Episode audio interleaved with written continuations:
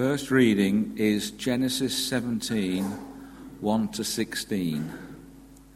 The covenant of circumcision. When Abram was 99 years old, the Lord appeared to him and said, I am God Almighty. Walk before me faithfully and be blameless. Then I will make my covenant between me and you and will greatly increase your numbers. Abram fell face down, and God said to him, As for me, this is my covenant with you. You will be the father of many nations. No longer will you be called Abram, your name will be Abraham, for I have made you a father of many nations. I will make you fruit, very fruitful I will make nations of you, and kings will come from you. I will establish my covenant as an everlasting covenant between me and you and your descendants after you for generations to come, to be your God and the God of your descendants after you. The whole of Canaan, where you now reside as a foreigner, I will give as an everlasting possession to you and your descendants after you, and I will be their God. Then God said to Abraham, As for you, you must keep my covenant, you and your descendants after you, for the generations to come.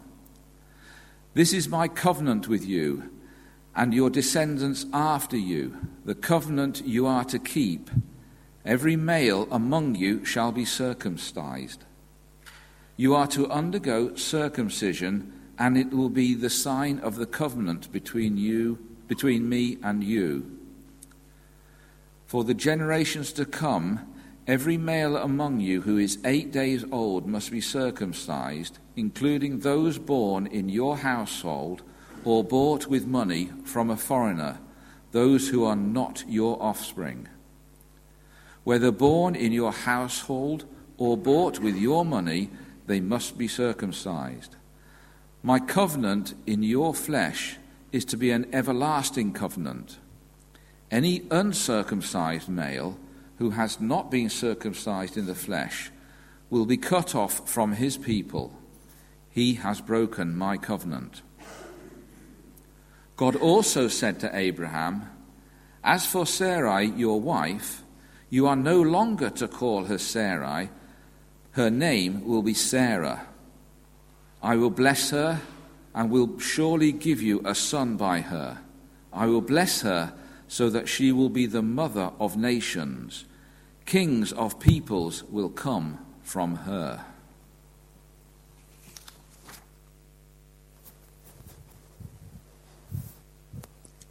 Thank you, Colin. Uh, and now Pam, can we have a second reading?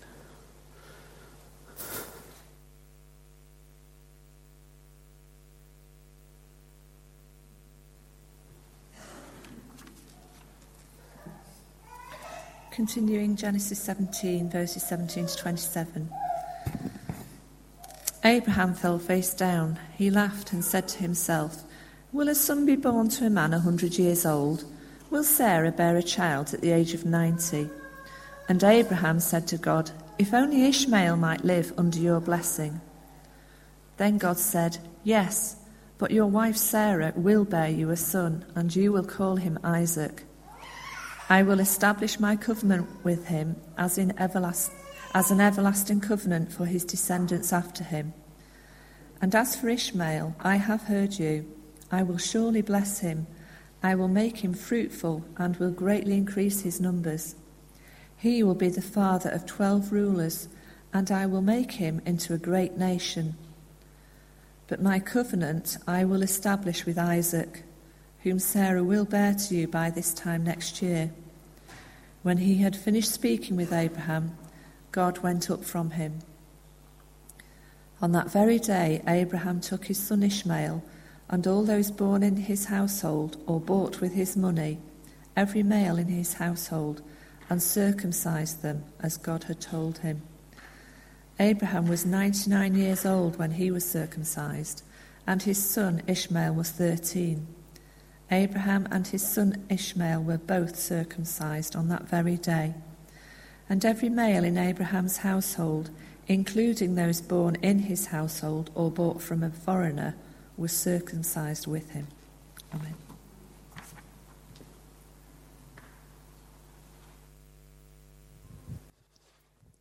Thank you very much.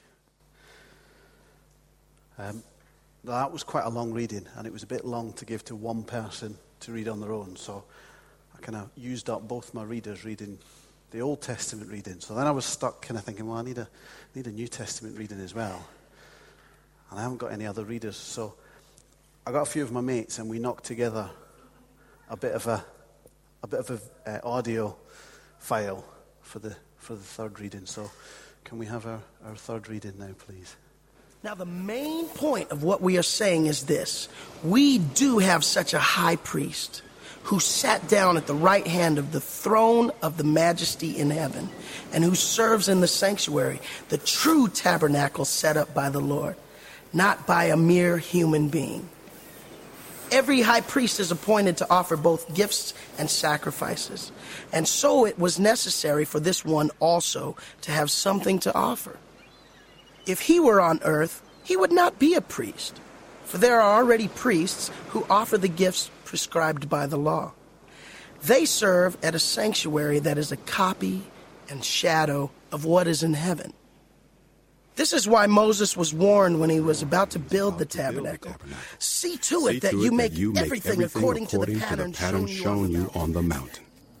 But in fact, the ministry Jesus has received is as superior to theirs as the covenant of which he is mediator is superior to the old one, since the new covenant is established on better promises. For if there had been nothing wrong with that first covenant, no place would have been sought for another.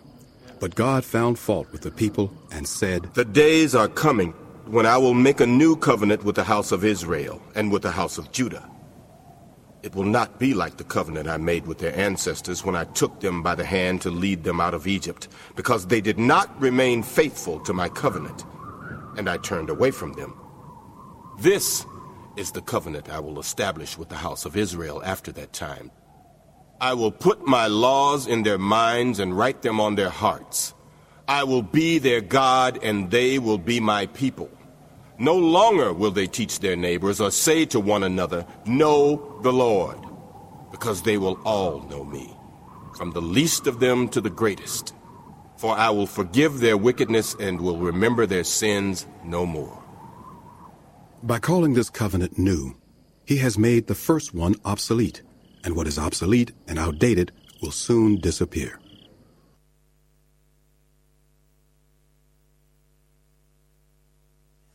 Thank you. Uh, and that, that was Hebrews chapter 8. And I'm not actually friends with Samuel L. Jackson. That's uh, it's uh, the Bible Experience, which was a, a, set of discs that we bought years ago in, in the States, I think, wasn't it? And uh, it was kind of handy. Relying on technology, and that's probably a mistake. Okay, so we've had an awful lot about covenants there. What is a covenant? Well, with apologies to, there are several people in, in the congregation who know lot, an awful lot more about these things than, than me. Um, but a covenant is kind of like a contract. Um, and I did a little bit of contract law when I was at uni, but that was a very, very long time ago. And I don't remember much of it. Um, I just about remember Carlill versus the Carbolic Smoke Company Limited. Um, and that's only because I looked it up the other day to remind myself who it was versus the Carbolic Smoke Ball Company Limited, because I could only remember the Carbolic Smoke Bomb Company. You don't forget a name like Carbolic Smoke Bomb Company, do you? Uh, anyway, that was a case where someone had advertised something that they said would definitely cure you of flu, and it definitely didn't, so they got sued. But that's not what we're here to talk about. I suppose it is, because it was a contract that didn't work. They said, uh, in fact, what they'd said was, if this doesn't make you better, we will give you £100. And it didn't make someone better, and they didn't give them £100. So that wasn't a fair contract. A contract's got to be fair. It's got to be this for that. And it's got to be clear, hasn't it? I give you this, you give me that. When you go to the shops, you hand over all the stuff, they ring it up, and they say, right, for all this stuff, you give me 59 pence. And you go, oh, that's all right then, that's, that seems fair. And you give them your 59 pence, and you walk home with your week's worth of shopping. if only. 59 pounds, more like. Um, and if you're making up a contract, you want it to be balanced, don't you? You know, we all, we all know the, the, the scales with it sort of balances out and it's, it's equal on one side to the other side, and so there's, there's a balance. If I was off, offering to sell my car to someone, I'd get someone else to tell me what they thought it was worth so that I knew that I was getting a fair price for it. And if I was then trying to charge someone two or three times more than it was worth, they would probably get someone else to look at it and go, it's not worth that. Don't, don't buy it for that. So the point is kind of that really no, no side should feel, should feel cheated. No side should feel like they've, they've got a raw deal out of it. If you went to the, you know, if you go to the shops and they want to charge you an extortionate amount of money for something, you go, oh, I'm not buying that. And equally, if you go to the shops, sometimes things get mis, mispriced, don't they? So you suddenly find a telly that's on offer for 50p or something because they've got the pricing gun wrong. And you take it to the checkout and you go, I'm having this telly for 50p. And they go, No, you're not. No, you're not. That's not actually on sale for 50p. We're not selling you a telly for 50p. We're not daft. The fair price is more like £500 for a 50 inch curved Ultra HD. I've not been researching, don't worry. But then we look at the promises, these covenants, these contracts that God makes, particularly in the Old Testament, but even in the New Testament. And He makes outrageous promises. He makes deals that if you look at the scales, and I'm going to make sure I try and get this right, because when I demonstrated it to Rachel the other day, it was completely wrong, and she laughed at me. She makes deals where we get all this, and what He wants from us looks like just this that what we get is an awful lot more than what God asks of us. Is it possible to get the, the first reading? Uh, sort of from verse 4. Let's have a look at what God promised Abraham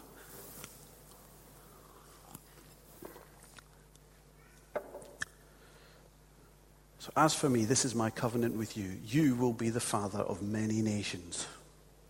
That's quite a, that's quite, quite a bold thing to promise someone.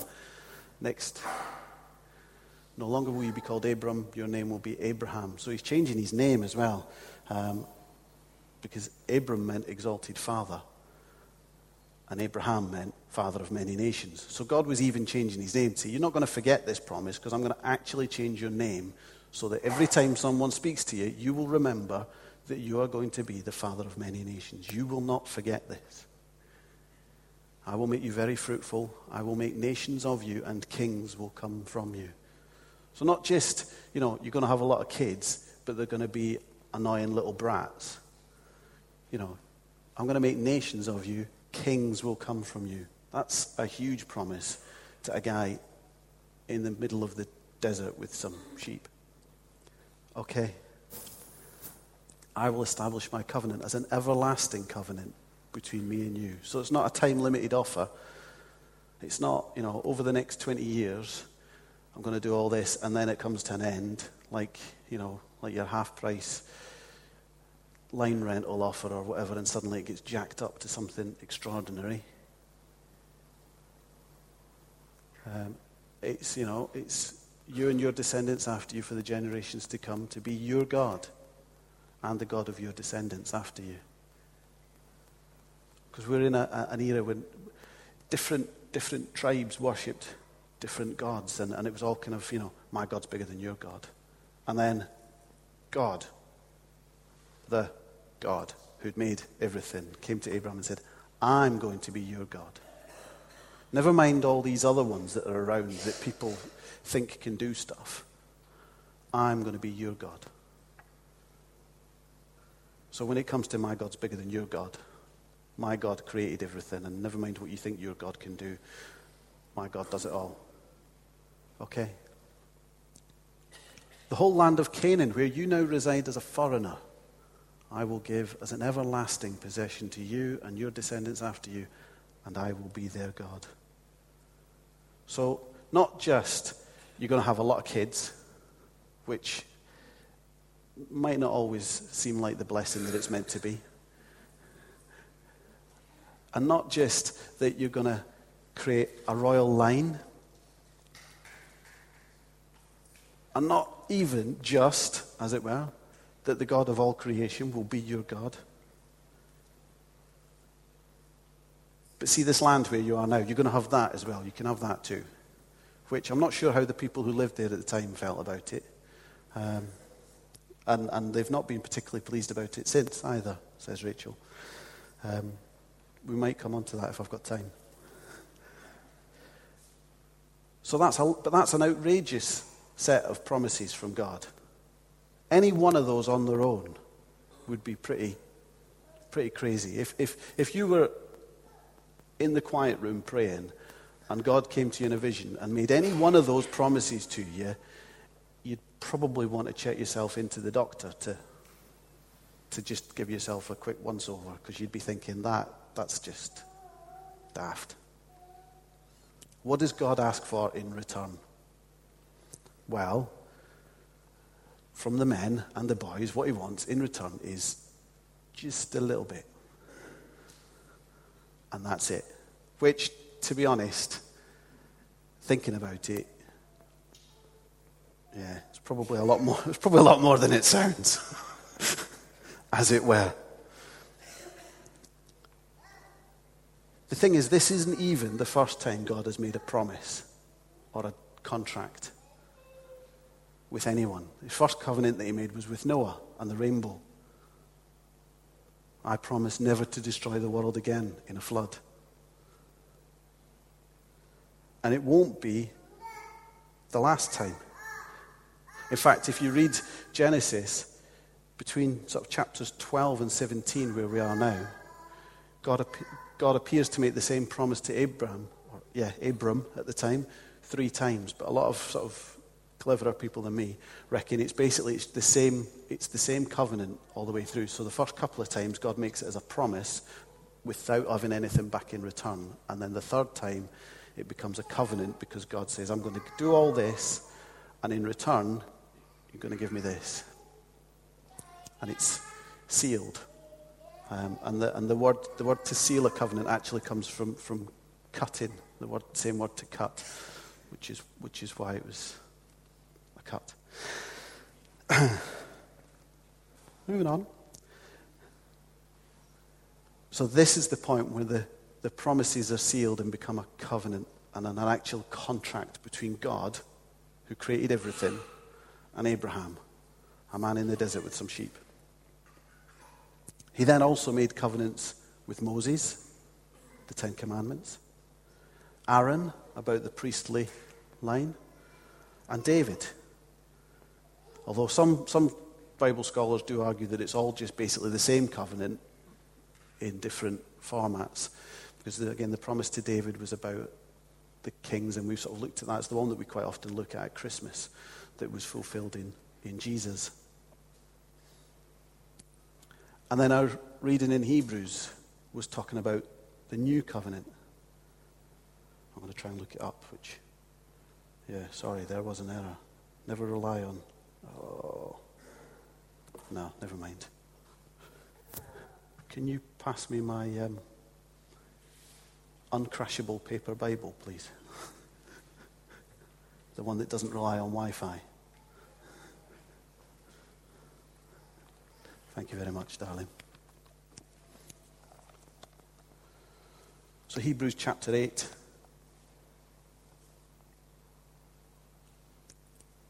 Uh, sorry, it's a slightly different version from the one we had. Our high priest, and they're referring to Jesus, sat down in the place of highest honor in heaven at God's right hand.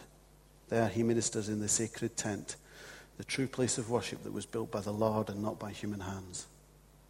And since every high priest is required to offer gifts and sacrifices, our high priest must make an offering too. And it says if he was on earth, it wouldn't be an offering in the way we understand it because it didn't follow the, the laws of, of Moses. But then they're only doing a, a, pale imitation of what's required. So it's talking about the, the death of Jesus and his sacrifice for us and his resurrection is, is the new covenant. And Jesus himself said that. We remember that when we do communion. Jesus said at the Last Supper, This is the new covenant sealed in my blood. So we've gone from a promise specifically, really, to, to Abram, Abraham, of being the father of many nations, that God would be his God, that they would take possession of the land of Canaan, um, to a promise from Jesus that says, You can all have eternal life and forgiveness of sins. But it's a covenant, it's a, it's a contract. There's got to be something in return for what we get. So, what does Jesus want from us? It's something I've talked about before. He wants all of us. Not all of us here. He does want all of us here, but he wants all of you in return for all of him. Now, all of you is an awful lot to give because it is everything you've got. But in return, what you get is all of Jesus, all of God, all of eternity. Again, it's another outrageous promise that God makes. You can have everything I have in exchange for everything you've got. But just going back to the, the Abraham. If Abraham had been sort of 20 when God had promised and come to him and said, You're going to have lots of kids, he'd have probably gone, Meh, okay, I can see that. I'm young and virile and, uh, you know, like, you know, a bit like the photos we've seen earlier. I'm a uh, action man. I can, ah, yes, I can have lots of kids. I'm not making any sort of prophecy here. Be careful, though. Who have you got praying for you at your wedding? Because we are Mr. B, and he prayed that we would have lots of kids. That's why we keep making them pray at all their blessings as well. So if Abraham had been a young man, he probably would have gone, okay, yeah, I can get that. Yeah, I'll have lots of kids, and they'll have lots of kids, and I will be the father of many nations. Nice one. Abraham was 99 years old, and Sarah was 90. And I know there's a lot of debate about are ages in the Old Testament really the same because it says like Methuselah lived to nearly a thousand years old. And were they really nearly a thousand years old or could they just not count? Did they just not, had they not worked out how long a year was? Did they have a different way of working out how old people were? Abraham himself says, I'm nearly a hundred. I can't have kids. Sarah's nearly 90. What are you trying to pull here, God? And in fact, I mentioned before that God had made the same promise earlier before he came and made this into a covenant. And in between times, Abraham and or Abram and Sarai had kind of decided to give God a bit of a helping hand. And Abram had had a, a child by one of his servants because they were sort of, they'd sort of looked at each other and went, We're not, it's not going to work here, is it? You and me. You know, you're pretty old, but I'm also pretty old, and this isn't. Go and, go and have a kid with her, and then, and then we've done it. We've, we've managed to help God out here, and we've made his promise work. But God says, No, that's, that's, that's not what I meant. I meant you and Sarah. You and Sarah are going to have a kid. So, Father of many nations seems outrageous enough. Father of many nations to a man who's nearly 100 and a child who's nine, a, a wife who's 90. Come back, son. That sounds even more ridiculous. Yeah.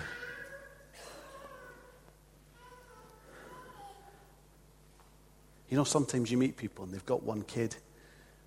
I used to work with a guy who's only got one kid, and he said it's because that kid was such a nightmare they didn't want to have any more after. I wonder if sometimes when Isaac was kicking off in the middle of the night, did Abraham and Sarah look at each other and go, Please tell me we're not having any more? but God promised. Yeah, no, but there must be a way you can do this without us having to have any more. I'm now 102, and this child will not sleep. Feel 102 when your kids won't sleep sometimes, don't you? No, I distract myself.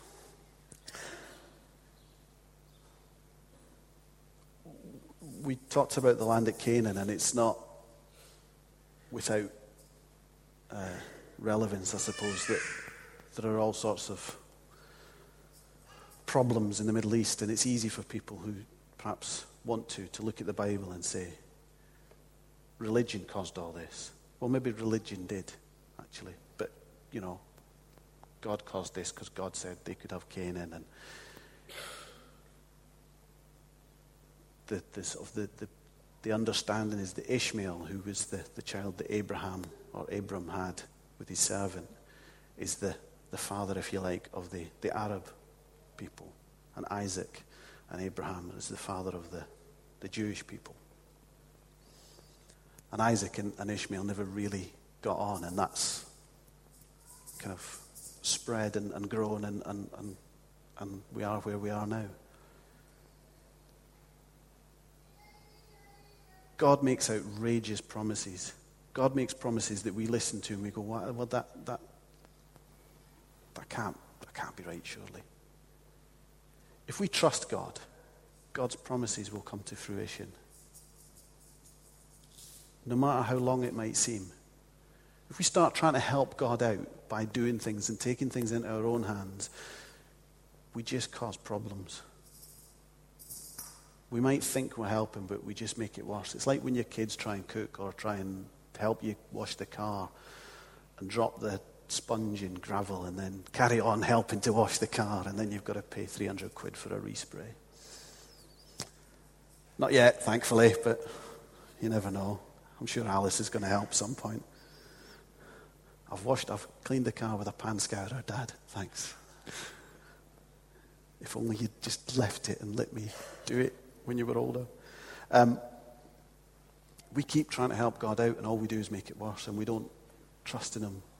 Because sometimes He makes a promise, and then it feels like it's ages before that promise comes about.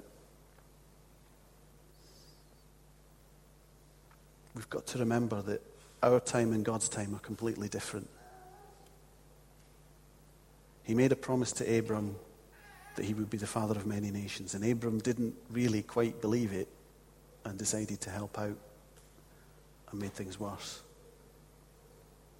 But God delivered on his promise to Abraham and changed his name to remind him before he delivered on his promise that he was going to deliver. That's probably why He'd gone from exalted father to father of many nations because he'd kind of forgotten and tried to help out.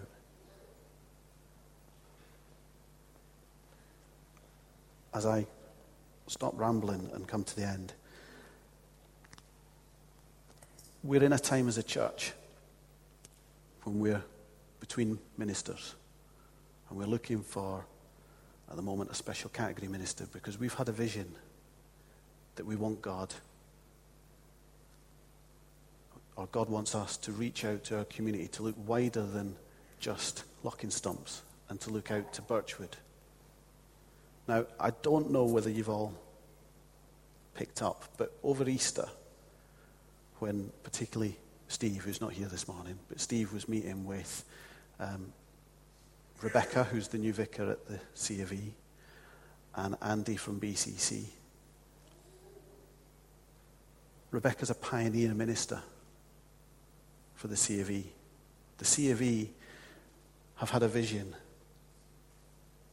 that they need to put a, a vicar in at the Transfiguration whose job is to reach out to the people of Birchwood. Andy is the mission director at Birchwood Community Church, which always makes me think of him sitting in a room full of computers looking at moon landings and things, but we won't go there. Because BCC, who fund themselves entirely, had a vision that rather than use their money to pay for a, a pastor in the normal sense or a, or a minister, they wanted someone who was going to lead their outreach into Birchwood. Three churches, the three churches in Birchwood, have all had the same vision to reach out to our community. Now, many, many years ago, how many years ago was it, Colin, at Spring Harvest?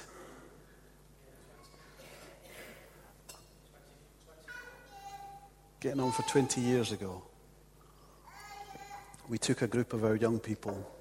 I think by that time we were, it was a mixed group of BB and youth group to Spring Harvest. And one of the guys at Spring Harvest, was it Gerard Kelly? So, who was one of the sort of main stage speakers rather than just some random bloke that turned up speaking to our young people, was praying with our young people. And he gave a, a prophecy, if you like, a vision. Do you remember Bonanza?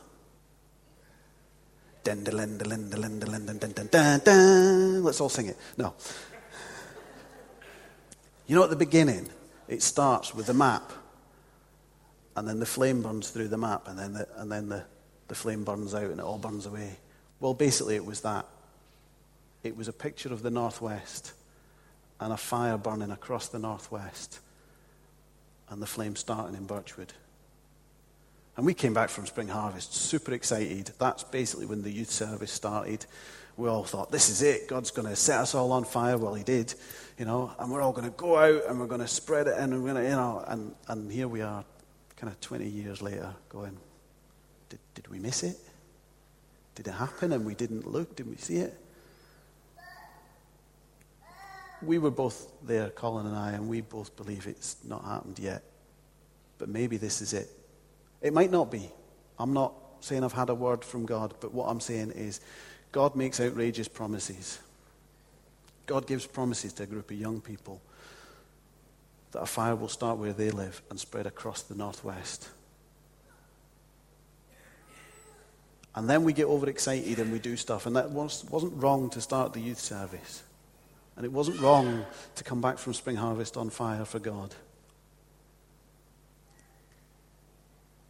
But it might sometimes feel like God's forgotten a promise.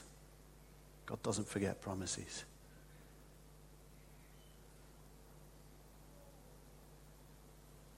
So, this week, remember a promise that God gave or a vision that God gave through someone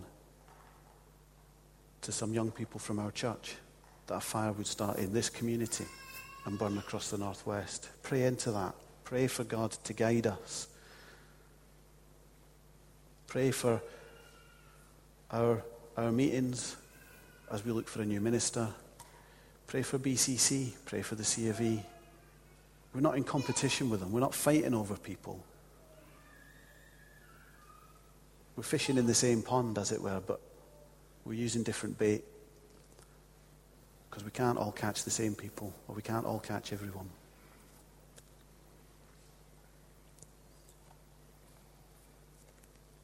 I've had the privilege this week of, of speaking to some very wise people.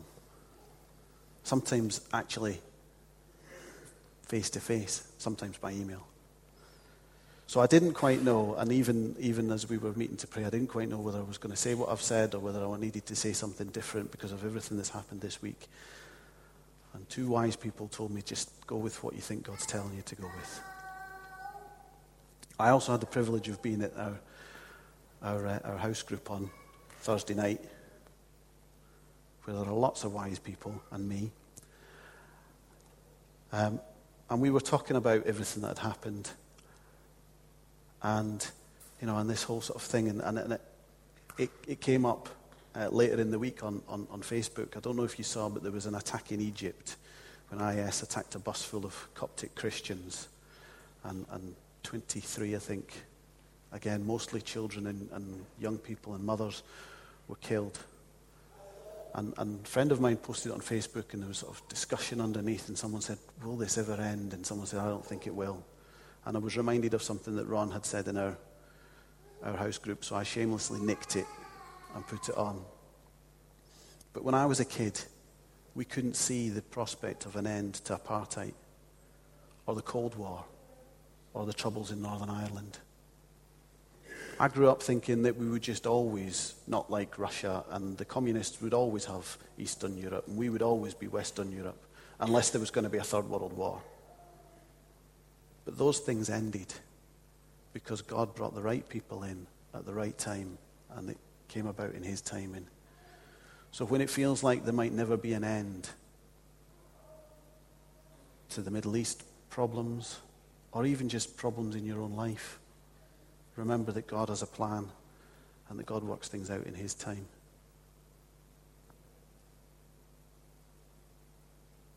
Let's pray.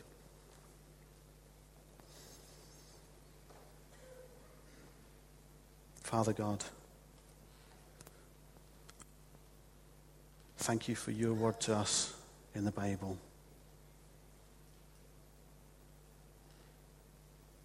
Thank you for all the people that you've used throughout the ages to bring about your will. Thank you that you keep your promises, even if to us it feels like you've forgotten them.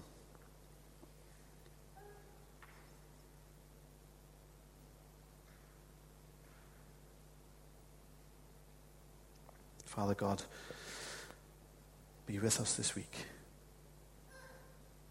Help us to remember your promises to us. And help us to have faith that you will keep them. In Jesus' name, amen.